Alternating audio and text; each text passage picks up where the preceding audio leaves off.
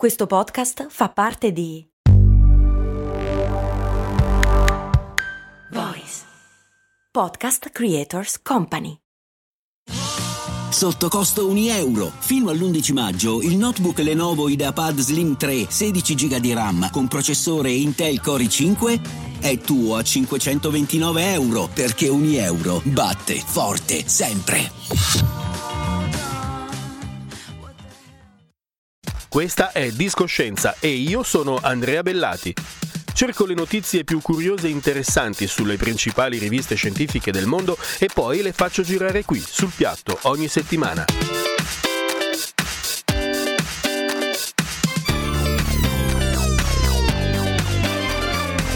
Discoscienza, la scienza suona bene. Suona bene.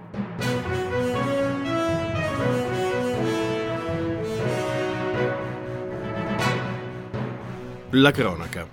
Trovato morto in Trentino M62. Era nella lista degli orsi ricercati. Un orso bruno di 5 anni, troppo confidente con l'uomo e per questo tenuto d'occhio. Ma, ironia della sua sorte, probabilmente è stato ucciso da un altro orso, un rivale. M62 era tra gli orsi considerati problematici. Gli altri sono JJ4, una femmina, e MJ5, un maschio. Questi nomi sono le sigle che indicano i genitori e l'ordine di cucciolata. JJ4 è la quarta figlia degli orsi Jaws e Giurka. MJ5 è il quinto figlio di Maya e Jaws, tutti orsi di origine slovena, rilasciati in Trentino nei primi anni 2000 nell'ambito di Life Ursus, un progetto di ripopolamento.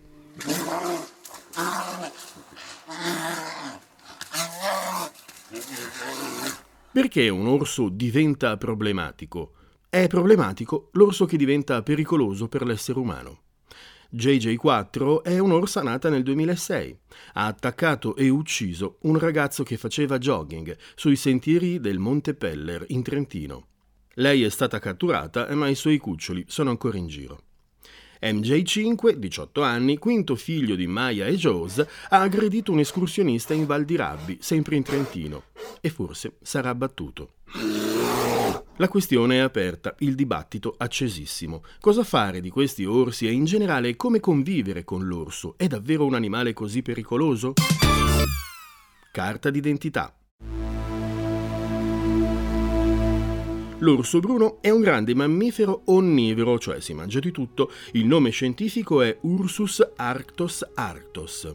Gli orsi sono plantigradi, cioè camminano appoggiando l'intera pianta del piede, della zampa, a terra. Un maschio adulto pesa in media 135-320 kg, una femmina tra i 90 e i 200. La lunghezza tra naso e coda va da 1,5 m a 2,5 m, l'altezza al garrese, cioè alla spalla, dai 90 ai 110 cm. In Italia ci sono circa 200 orsi distribuiti tra i monti dell'Italia centrale, sottospecie orso marsicano, e nelle valli del Trentino, del Veneto e del Friuli Venezia Giulia.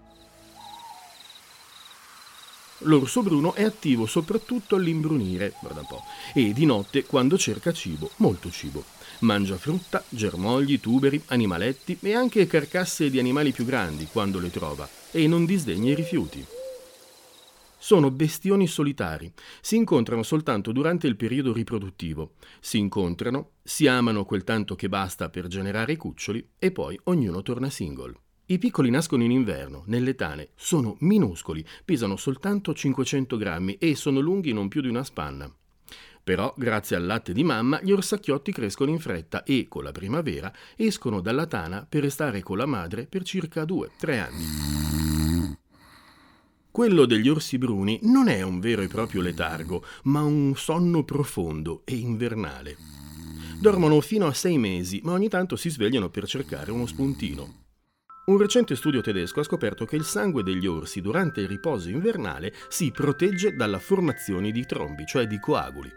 E questo perché si riduce moltissimo la presenza di una proteina che attiva le piastrine. E le piastrine sono i componenti del sangue che fanno appunto coagulare il sangue. È una ricerca interessante perché potrebbe svelare alcuni segreti della formazione dei trombi anche nell'essere umano, per esempio quando è costretto a una immobilità Quando in primavera escono dal letargo, gli orsi si guardano intorno. Beh, si guardano poco perché non hanno una vista eccezionale, in compenso hanno un olfatto incredibile. Sono capaci di distinguere odori fino a 3 km di distanza. L'orso è un animale che parla poco, eh, però una curiosità, il verso dell'orso si chiama ruglio. Gli orsi bruni non sono pericolosi in sé, eh, a meno che non si trovino in particolari condizioni. Per esempio quando sono feriti, o le femmine con i cuccioli, se sono sorpresi mentre mangiano, oppure disturbati all'improvviso e spaventati, se sono sorpresi nella tana, oppure disturbati da un cane. L'orso è un animale timoroso e diffidente, soprattutto con noi umani, e infatti preferisce starci alla larga. La cosa importante, dicono gli esperti, è farsi sentire per eliminare l'effetto sorpresa. Quindi in montagna facciamo un po' di casino.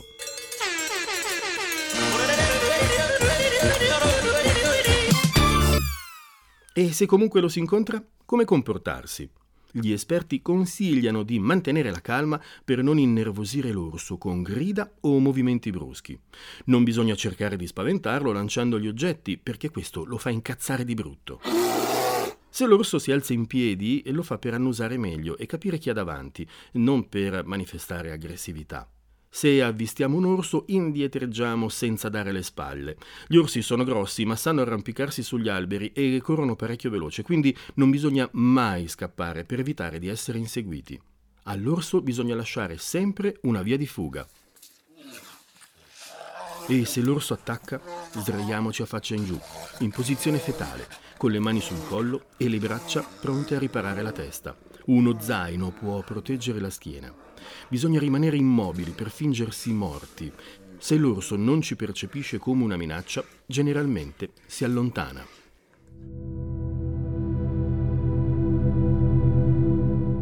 Ma chi sono gli orsi? Gli orsi sono gli animali più amati e temuti, da sempre.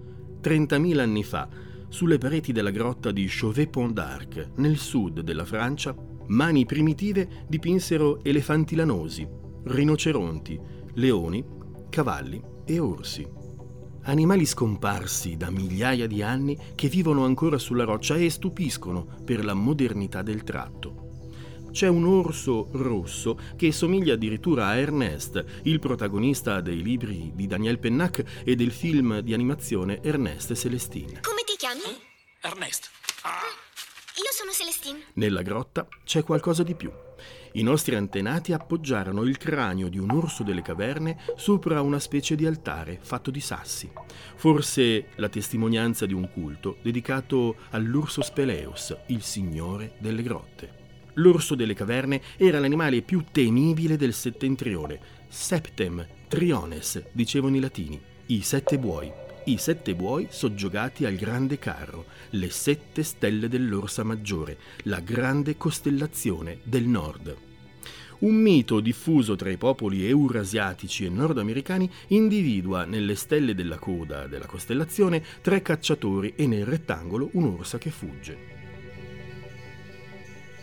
Perché popoli lontani nello spazio e nel tempo hanno visto la stessa scena di caccia in una figura, quella dell'orsa maggiore, che tutt'al più assomiglia a un mestolo? Secondo l'astronomo statunitense Breder Schaeffer, il mito dell'orsa risale a un tempo antichissimo e precede le migrazioni che 15.000 anni fa portarono l'uomo in Nord America attraverso lo stretto di Bering ghiacciato. Quindi l'orso potrebbe essere la figura centrale del culto più antico di cui abbiamo ricordo, L'orso è la belva feroce, l'animale guerriero, e insieme un esempio di amore materno. Gli altri animali simboleggiano singole caratteristiche dell'animo umano. La volpe è solo furba, il gufo è solo saggio, il leone è solo coraggioso, mentre l'orso è complicato, proprio come noi. Forse perché il suo aspetto e certi suoi atteggiamenti somigliano ai nostri.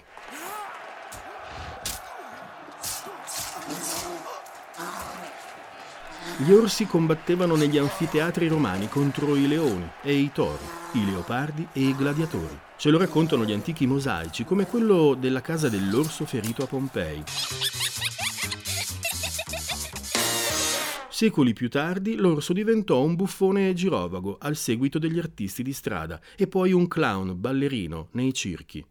La tradizione degli orsi nei circhi è ricordata da Orso, il simpatico giocoliere amico di Masha, la ragazzina pestifera della serie animata Masha e Orso.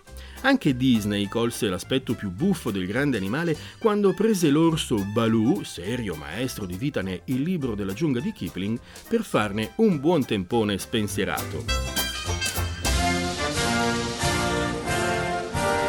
Theodore Roosevelt è stato il ventiseiesimo presidente degli Stati Uniti.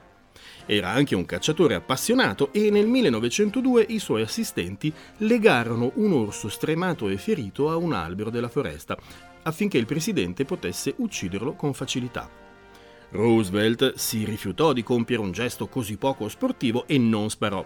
In compenso ordinò ai suoi di terminare le sofferenze dell'animale. Un quotidiano prese in giro la discutibile generosità del presidente con una vignetta satirica e i giornalisti battezzarono quel povero orso con il soprannome di Roosevelt, Teddy. Due fabbricanti di giocattoli sfruttarono la notorietà dell'episodio e diedero lo stesso nomignolo a un'invenzione di pezza. Fu così che nacque l'orso Teddy, l'orsacchiotto di peluche, il più classico e amato tra i giocattoli.